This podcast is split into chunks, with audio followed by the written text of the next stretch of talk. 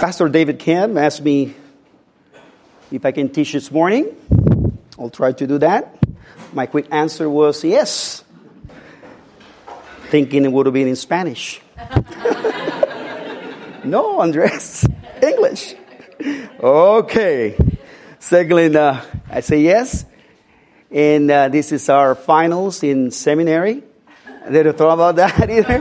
My wife asked me, Andres, you're crazy. this is final for you. So we ask you, please uh, pray for us. Please uh, pray for all the seminary students and expositors. We're having uh, finals week this week. Brother Mark, hang on there. He's having a Greek 2 big test. So um, pray for us. This is the final of the, of the semester and the year.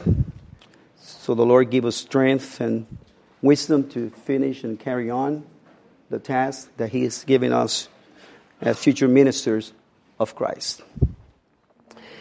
Open your Bibles in the book of Revelation, chapter 3. Revelation, chapter 3. Revelation chapter 3, we'll be covering today verses 14 to 22. Verses 14 to 22. I was asked to preach this sermon a few weeks ago in seminary. It was ready, and so um, we're going to bring it today.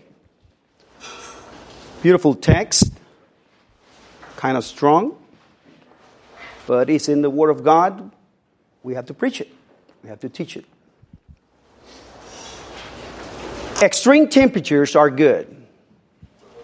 I love coffee in the morning. Being from Puerto Rico, we love strong coffee, black coffee. I couldn't find it here in Georgia. So um, we get some Cuban coffee from Florida. Strong, strong coffee. When I drink that coffee in the morning, it has to be hot, super hot. Can be cold, although the temperatures have to be very, very hot. Now, if the coffee is not hot, it doesn't have any purpose for me. It is not useful for me. You can give me the best coffee in the world, and if it's cold, it doesn't have any purpose. Useless for me. Now, let's imagine it's a very hot day in the summer here in Georgia. I love it. June, July, August, you're working in the yard. It's like 100 degrees outside, 400% of humidity. You're exhausted working hard. I love, I love that temperature. And at the end, you, you just want a glass of icy cold water to refresh your soul.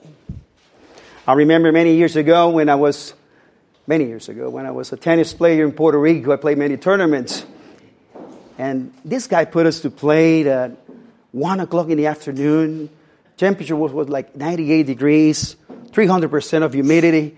And you have to play for two or three hours in, in, that, in those kind of condition. I was crazy.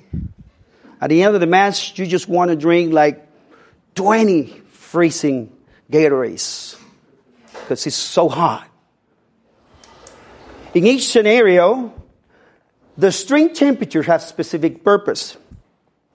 You want your coffee hot, not cold or lukewarm. And you want your Gatorade very cold.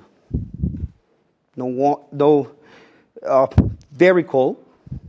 Because these extreme temperatures are good and they have a specific purpose for our lives.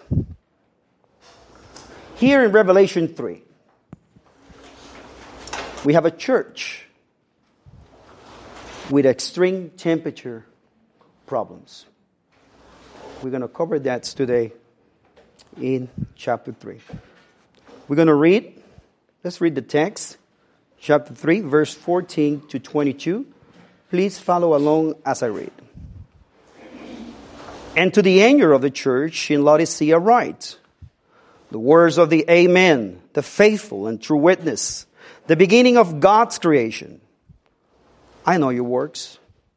You are neither cold nor hot. Will that you were either cold or hot.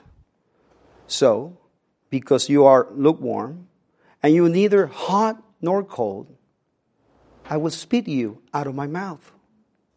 For you say, I'm rich, I have prospered, and I need nothing, not realizing that you are wretched, pitiable, poor, blind, and naked. I counsel you to buy from me gold refined by fire, so that you may be rich, and white garments, so that you may clothe yourself, and the shame of your nakedness may not be seen, and self to, and self to anoint your eyes, so that you may see. Those who I love, I reprove and discipline. So be zealous and repent. Behold, I stand at the door and knock.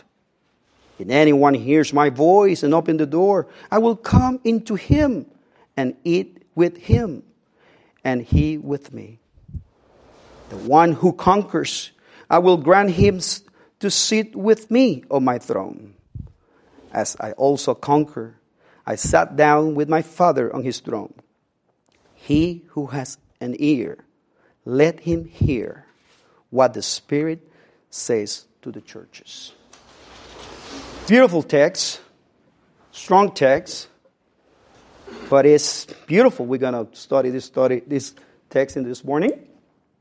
Here we have the apostle John in the last days of his ministry. The disciple whom Jesus loved. He's in the exile in the island of Patmos for the cause of the gospel. The year was approximately 94, 96 AD. It's the last one. And John received series of visions from the Lord himself. And the Lord commanded John to write these visions and proclaim them to the seven churches in Asia Minor. So John wrote these letters. If you go to chapter 1, verse 11, right there, the Lord commissioned John and said to him, Write what you see in a book and send it to the seven churches to Ephesus and to Smyrna and to Pergamon and to Thyatira and to Sardis and to Philadelphia and to Laodicea. These were seven historical churches in Asia Minor where the apostle used to minister. He was very involved in the ministry there, evangelizing, teaching, preaching, very engaged in those ministry during that time. And each one of these churches have their unique characteristics. Two were faithful churches. Smyrna, Philadelphia. And five, they were unfaithful. Each one of it with their unique problems. Ephesus was the careless church that abandoned his first love. Pergamon was a compromising church that allowed false doctrine into the church. Thyatira was the corrupted church which tolerated sin in the church. And Sardis was the weak, was a weak church that was almost like dead. In our passage today, we're going to study the church of Laodicea. Here in Revelation chapter 3, verse 14 and 22, the Lord Jesus Christ exhorts the church of Laodicea to come to repentance in six ways. To come to repentance in six ways. Let's see the first one. The first way that the Lord Jesus Christ uses to exhort the church is by revealing his identity. By revealing his identity. Look, verse 14. And to the angel of the church in Laodicea, write the words of the Amen, the faithful and true witness, the beginning of God creation. This is the Lord Jesus Christ Himself. the head of the church, the groom of the bride, the absolute authority of the church speaking. In verse 14, the Lord starts with a command to write this message to a specific group. And to the angel of the church in Laodicea, write. Who is this angel? That's a good question to ask. Who is this angel? To understand, we have to turn to Revelation chapter 1, verse 20, where John received the vision. Verse 20, chapter 1. And for the mystery of the seven stars that you saw in my right hand, and the seven golden lampstands, the seven stars are the angels of seven churches, and the seven lampstands are in the seven churches. Going back to chapter 3, verse 14, a better translation for this word angel is messenger. Angelos in the Greek could, could mean angel, could mean messenger, but a good translation here in this text would be messenger. And it's referring to, a, to human messengers. Probably the church leaders, the elders, the pastor of this church, of the church of Laodicea. Laodicea was a commercial city. It was a very wealthy city back in the first century in Asia Minor. Located 40 miles southeast of Philadelphia and some 45 miles, miles east of Ephesus on the river of Lycus near Colossae in Asia Minor. The Apostle Paul knew about this church. When he wrote to the Colossians at the end of the letter, he mentioned, please read this letter to the church of Laodicea in Colossians 4, verse 16. And notice how the Lord Jesus Christ presents himself in this letter over here. Second part of verse 14. The words of the Amen, the faithful and true witness, the beginning of God's creation. He introduced himself with three titles. The first title, the Amen, is a title for God in the Old Testament. We can find it in Isaiah 65 16. The God of truth. This is amazing, brothers and sisters. What the Lord is doing over here? He's revealing his deity. Christ, the Lord, God. In the Hebrew language, amen, amen, means surely, verity, and that and it implies certainty. And the Lord Himself is revealing His true identity. He's the truth. He speaks the truth. And He's about to reveal this truth to this uncertain, weak, and foolish church. Notice the second title that the Lord uses to identify Himself is a faithful and true witness. He's not only the truth, he's not only speak the truth, he is also a trustworthy and genuine witness. Christ is the perfect example of obedience and suffering, and he is the perfect witness to his Father. This is the same idea that Paul had in mind when he wrote to the Corinthians. In 2 Corinthians chapter 1 verse 20 for all the promises of God find their yes in him. That is why it is through him that we utter our amen to God for his glory. All the promises in the Old Testament and in the New Testament are possible with Christ and it feel its fulfillment only through him he is the amen he is the God of truth the third title that Christ used to identify himself is the beginning of God's creation. Here, the beginning does not mean the first creature, as many sectarians in the third or fourth century, the Arians believe. Today, the false Jehovah Witness. Not talking about that. But rather, the first cause, the original source of creation. 30 years earlier, Paul write, wrote about to the Colossians about this problem. A church who was very close geographically from the Laodicea. And he talked about this issue. Remember in Colossae, there were false teachers infiltrating the church, probably the early form of the Gnostics. And Paul talked about this in Colossians 1.18 when he said, And he, speaking of Christ, is the head of the body, the church. He is the beginning, arche, the beginning, the same word, the firstborn from the dead. That is, in everything he might be preeminent. Similar terminology in verse 15. He is the image of the invisible God, the firstborn of all creation in Colossians chapter 1, verse 15. The Lord is introducing himself in the opening of this letter as the eternal creator, God. That's the way he's introducing himself. And beloved, this is the way we have to present our Lord Jesus Christ when, when we are witnessing, when we're sharing the gospel.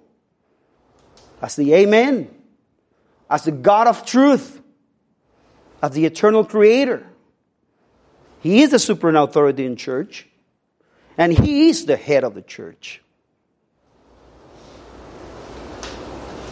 Notice the second way that the Lord uses to exhort the church is by exposing their problems.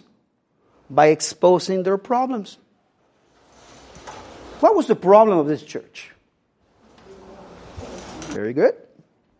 It was a lukewarm church. What, that, what does it mean? Let's, let's read verse 15. I know your works. You are neither cold nor hot. Will that you were either cold or hot. So because you are lukewarm and neither hot nor cold, I will spit you out of my mouth. This church has a serious problem. Very serious. And the Lord points straight to this problem. He don't sugarcoat it like 21st century pastors about this problem. He goes straight to the problem. I know your works. You are neither cold nor hot. Of course, Christ knew their works. He is God. He's the omniscient Lord. Nobody can hide nothing from this God. And notice here that the object of his knowledge are their works, their deeds. Deeds always reveals people true spiritual state. We all know that we are saved by grace alone, by faith alone, by Christ alone, and not by works. But works are evidence of your salvation. In James' terminology, James chapter 2, verse 17, so also faith by itself, if it does not have work, is dead. True Christians are fruitful and they are always manifesting the good works. The, but here, the Lord knew the weakness of this church. How bad was it? Christ rebuked this church so harshly, as we can see in verse 15. This is Jesus Christ speaking here. This is the Lord Himself. This is strong language. And the Lord's being tougher with this church than any of the other ones. This church didn't have any extreme temperature to be identified with. That was serious. And let me tell you something. This church was familiar with extreme temperatures. They, they knew what he was talking about. Why? Seven miles of north of Laodicea, there was a city called Hierapolis. The city was famous for their hot spring waters that had medicinal effect. Many people from around the region traveled many miles to Hierapolis to these hot spring waters. They have many con- different conditions and they come to this water to get healed. So they were familiar with those waters.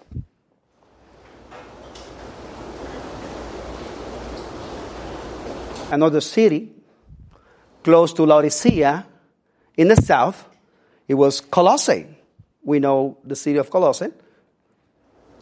And that city was famous for their cold stream waters. Very pure, drinkable. That good water provided great refreshment. The hot waters of Hierapolis had their use for medical purposes. These hot waters were useful and effective as long as they were what? Hot. The cold water of Colossae, Colossae had their use for refreshment purposes. These cold waters were useful and effective as long as they were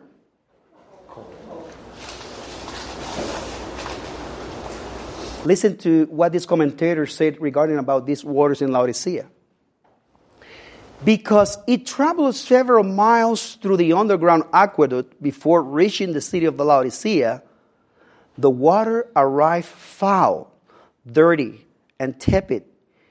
It was not hot enough to, to relax and restore, like the hot spring of Hierapolis, nor was it cold and refreshing, like the spring water of Colossae.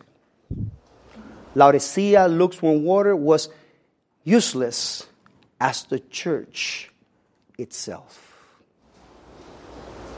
And this is the point what the Lord wants to bring here to the church of Laodicea. You are useless, you are ineffective, you're so weak that I will spit out out of my mouth. You're not faithful to the truth. You're not proclaiming the truth. You're not witnessing. You're not sharing the gospel. You're not making disciples. You're not going to the end of the world. What is the point of your ministry? This is, this is the Lord Himself talking to this church. I will vomit you out from my mouth, says the Lord. Brothers and sisters, as a church member, I ask this question and reflect on myself about these kind of questions. I am witnessing to the Lord Jesus Christ every day in my life. I'm sharing the gospel in whatever area the Lord put me. I'm being faithful to that.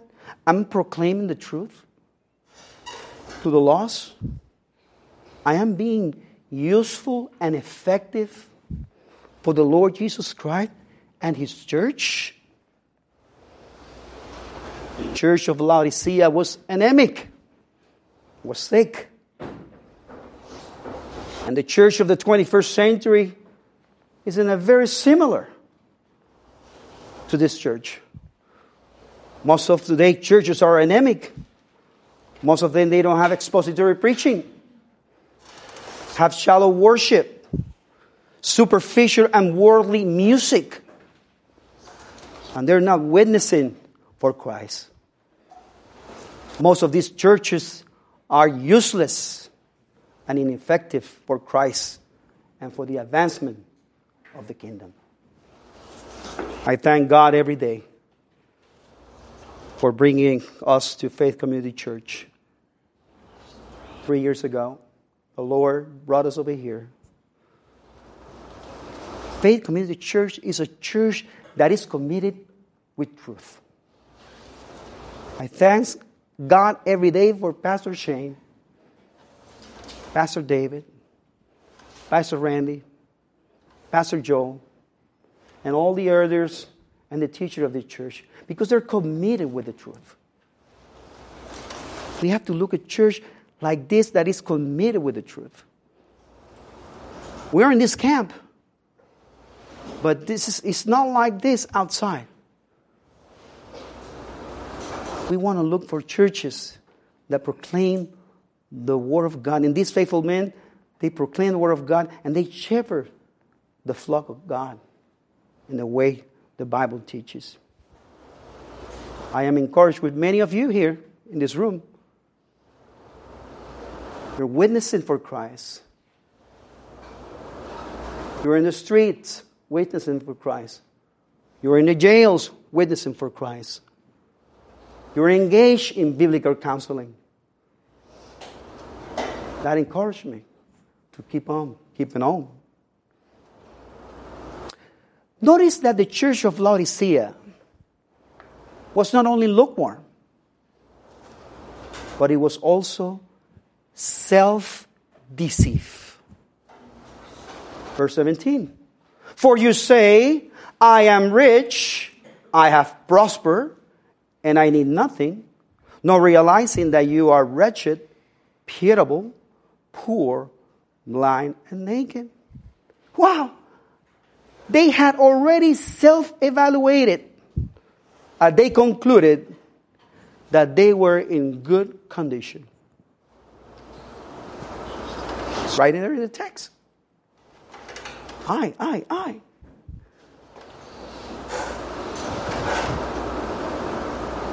The city of Laodicea, it was a wealthy city, a rich city, like I mentioned before. In this church, they have everything inside except one thing Christ. Except Christ. They were not only indifferent to Christ, but they were completely ignorant of the real condition. In their own eyes, they were the perfect church. The city of Laodicea, like I mentioned before, very rich city, wealthy city. One of the most famous medical schools in the region was located in that area. It was a big city with trade, commerce, manufacturing, banks. It was the main banking area in the first century. They had so much wealth, these people, that after an earthquake in the year 60 AD, destroyed a lot of these cities, these cities over there, the Roman Empire didn't send any money to the city. Why? Because they were so rich. You don't need that money. These church members were rich, wealthy, and they were assessing their spiritual health according to their material assets. What a mistake. Verse 17, for you say, I am rich, I have prospered, and I need nothing. These church members were boasting in their own resources. The perfect tense in this verb pluteo here is I have prospered or I have become wealthy. In the Greek, carries the force of I got rich on my own.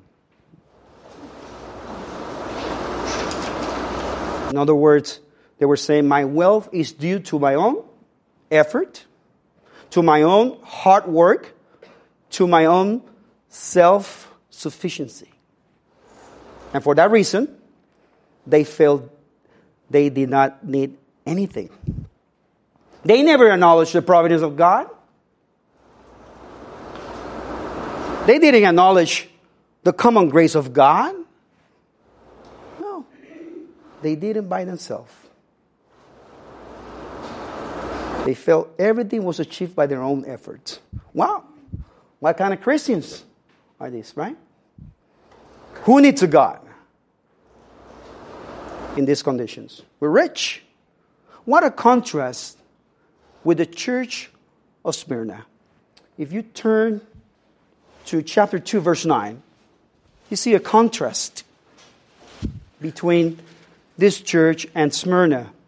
Look at what it says. I know your tribulation and your poverty but you're rich. The church of Smyrna was physically poor, but spiritually rich. And the church of Laodicea was physically rich, but spiritually poor. What a contrast. However, they thought they were spiritually rich. But the Lord gave them their true diagnosis. The Lord knew their hypocrisy. And how the Lord responded to this church? End of verse 17. You're not spiritually rich, rather, you are wretched, wretched, pitiable, poor, blind, and naked. This is like when a patient goes to the doctor. Hey, doctor, I feel kind of weird. I lost 30 pounds in two weeks. I'm sweating. I have fever. I'm have trouble sleeping. But I'm doing okay, doctor. And the doctor comes to the patient and said, Come here. Let me tell you what I found in your MRI. You see this circle of mass here in your brain? That's a malignant tumor. And the news is you have five of those. This is what the Lord is saying here. It's revealing the problem to the church. The Lord gave them a catalog of five conditions. The first one, you're wretched. You that are boasting that you're rich, you got it all wrong. You are the wretched one. Your condition is very poor. You're miserable. The second one is pitiable. Your situation is sad. The third one, you are poor. You are in spiritual bankruptcy. And the last one, and the fourth one, you're blind. You're spiritual blind. You have eyes, but you don't see. And the fifth one is you are naked. All the fancy clothes that you wear in this rich city are meaningless. Actually, you're spiritually naked. You haven't dressed yourself up with the garments of salvation. You haven't now covered yourself with a robe of righteousness.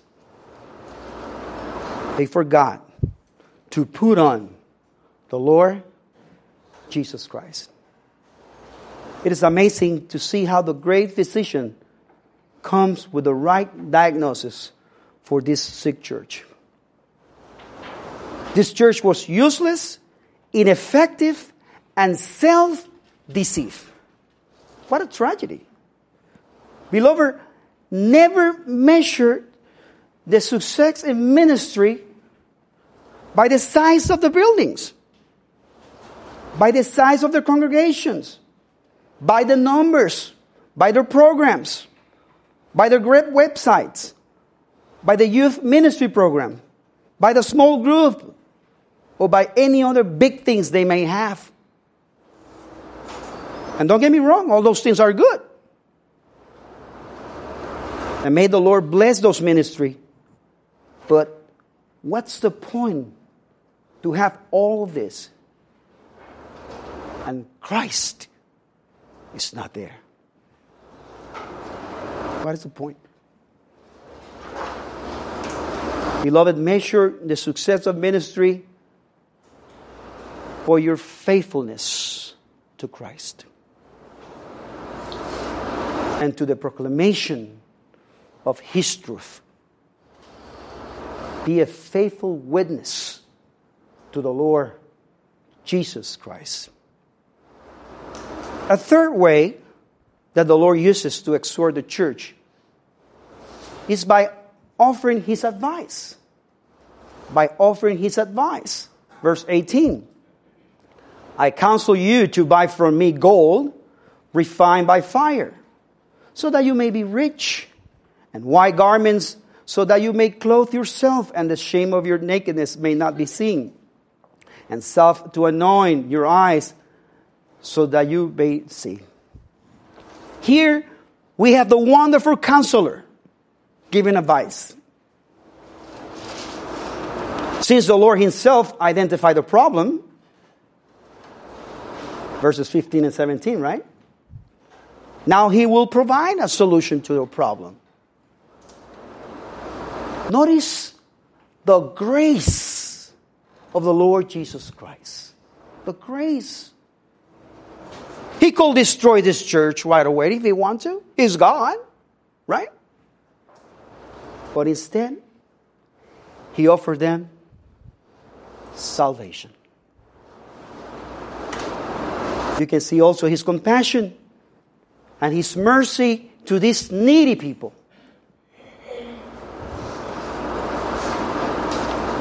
And for that, the Lord advised this church to buy three things from him.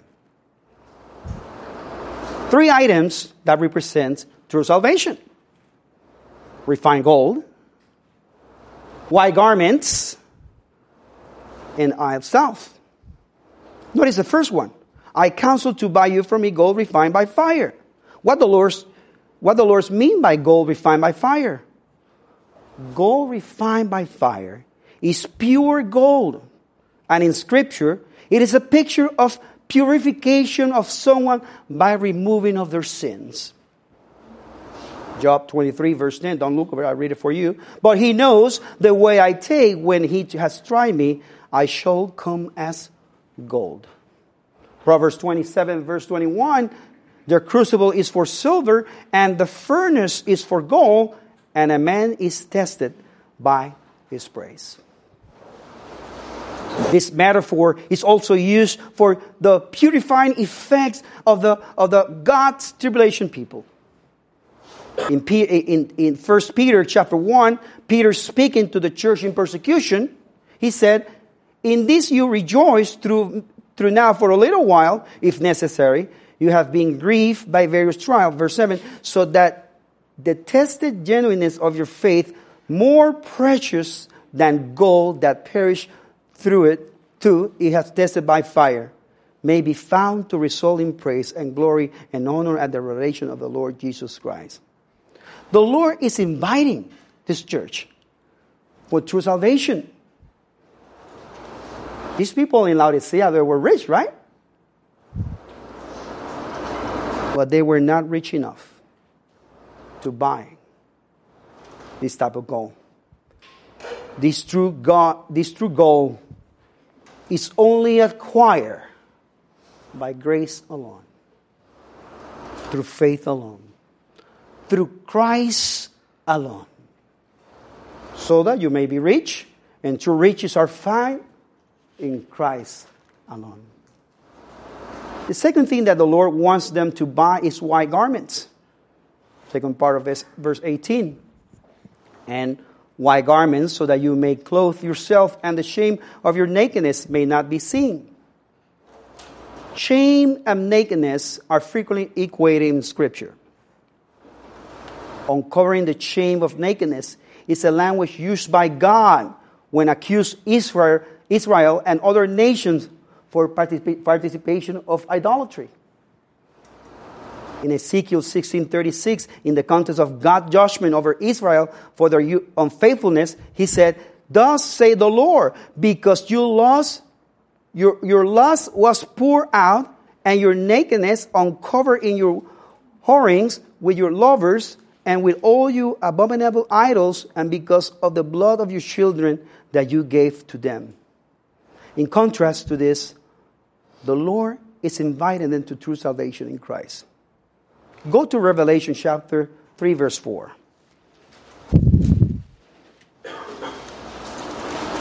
Speaking to, to the church of Sardis. Verse 4 Yet you have still a few names in Sardis, people who have not soiled their garment, and they will walk with me in white, for they are worthy.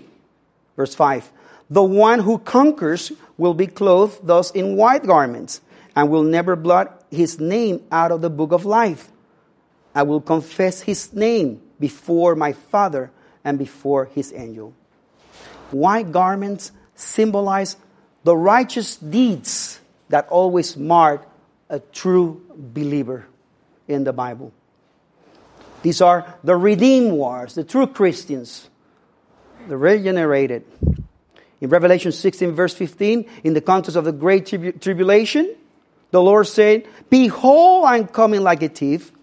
Blessed is the one who stays awake, keeping his garments on, that he may not go about naked and be seen exposed.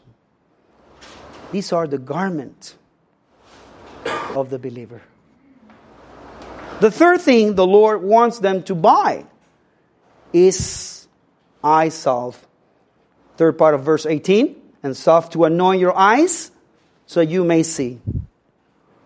Collyrium, that's the Greek word for that word over there, mean it, was a medicine for the eyes. It was a paste for the people to put in their eyes. People have eyes condition. They needed that. Remember at the end of verse 17, these church members were what? Blind. They were spiritually blind. They had eyes but couldn't see. So, these church members were spiritually poor, spiritually naked, and spiritually blind. And the Lord offered them true riches, righteous clothing, and perfect vision. The Lord offered them true salvation in Him. Notice that the Lord is advising them to buy these things because, as rich people, wealthy people, traders, banking, this is a language that this church member can understand. You can buy, you can sell, trade. They were wealthy. And they could have purchased these things. Like I said before, but they had a huge problem. They were rich, but not rich enough to buy their salvation. So, how they purchase these items? This leads us to our next point, point number four. The fourth way that the Lord uses to exhort, exhort the church is by explicit by the explicit commands. Is by the explicit commands. Verse 19. Those whom I love, I reprove and discipline. So be zealous and repent. There's only one way in the kingdom of God to purchase these items, and that is through the currency of repentance and faith in Christ Jesus alone. Doesn't matter how rich, wealthy you are, there's nothing you can offer for your salvation. Only we can bring our sins to the cross.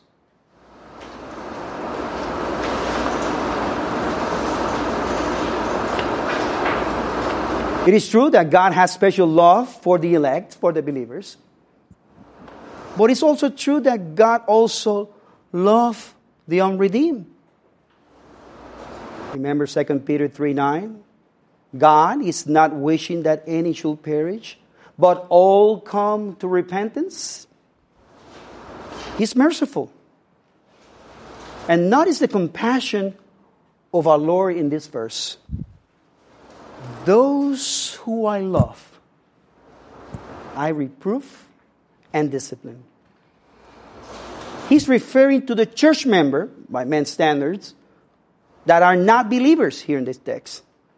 Since they are desperately need salvation, verse 18, we already saw that, right? They need salvation and they are without Christ, verse 20. And to those he loved, he disciplined with punishment.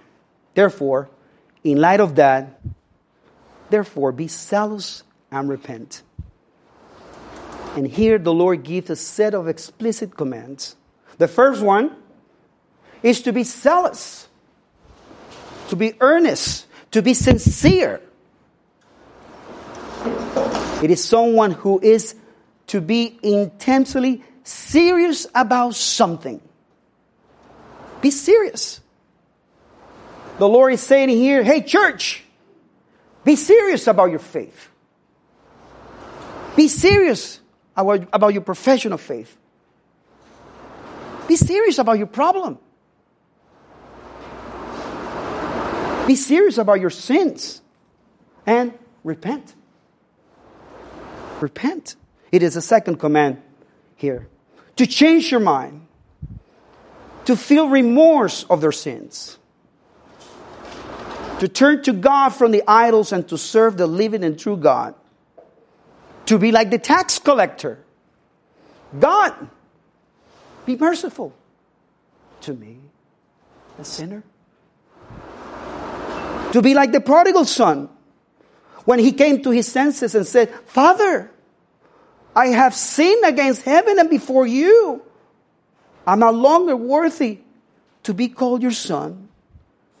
Treat me as one of your higher servants.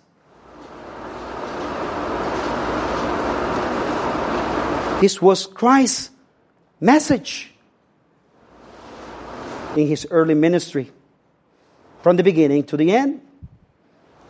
We're calling, studying the, the Gospel of Mark in the Hispanic Bible study that we have every Sunday afternoon at 2 o'clock.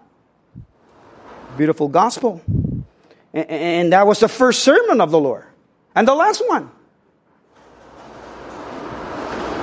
The time is fulfilled and the kingdom of God is at hand. Repent and believe in the gospel. Brothers and sisters, that was Christ's message, and that should be our too. We must proclaim the truth and call for repentance. With true love and compassion, we must proclaim the excellencies of this glorious gospel and call for repentance. And there are rewards for those who repent and believe. And that leads us to our fifth point. The fifth way that the Lord uses to exhort the church is by setting before them the promise. By setting before them the promise. Verse 20, 21. Behold, I stand at the door and knock. If anyone hears my voice and opens the door, I will come into him and eat with him and with, with me. The one who conquers, I will grant him to sit with me on my throne, as I also conquered and sat down with my Father on his throne. With repentance and faith comes blessings to this life now and in the, life, in the next one to come. Beloved, I have a question for you. Where is Christ in the church of Laodicea, according to the text? Outside. Outside. Christ is completely outside of this church. I want you to meditate for that for a second. The head of the church is outside. The bridegroom is at the door. But the bride had locked the door. Notice that the Lord doesn't leave the scene. Despite of the rejection, he's still at the door. Compassionate, loving, passionate. He's still waiting at the door. This is a grace of our Lord Jesus Christ. Never miss that on the text. That's the grace of God. Verse 20 Behold, I stand at the door and knock. This behold focuses special attention on the promise of future blessings.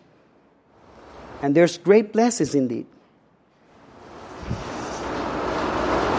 In Song of Solomon, we don't have time to expand that but verse 5, uh, chapter 5, verse 2, Psalm of Solomon 5 2, there's a similar picture of the bridegroom calling her bride at the door. The text said, My beloved is knocking, open to me, my sister, my love. In Revelation 3.20, we have a similar situation where the bridegroom is at the door calling his bride. If anyone hear my voice and open the door, I will come into him and eat with him and with me. There's a condition here. There's a condition. If anyone listens and opens the door, then Christ will enter. Christ can open the door if he wants. He's God, right? But he don't force anyone. Someone voluntarily has to open it. The Lord will not force his presence where and when it is not desired. Only one can open that door in that church. Only one person can go and open that door. Notice this glorious promise from our Lord I will come into him and eat with him, and he with me. The one who accepts this invitation will have fellowship with Christ. Back in the Greco Roman culture, eh, having dinner, a banquet was a big thing. Social gatherings gather with, uh, uh, with very important people for these dinners. It was a big occasion for friends and fellowship. The Lord is inviting this church to a real fellowship with Him.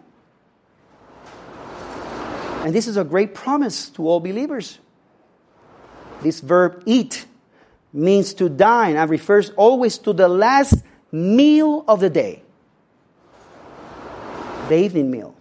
It is the same verb that Paul uses in 1 Corinthians chapter 11 verse 25 referring to the Lord's supper. In the same way he took the cup also after supper.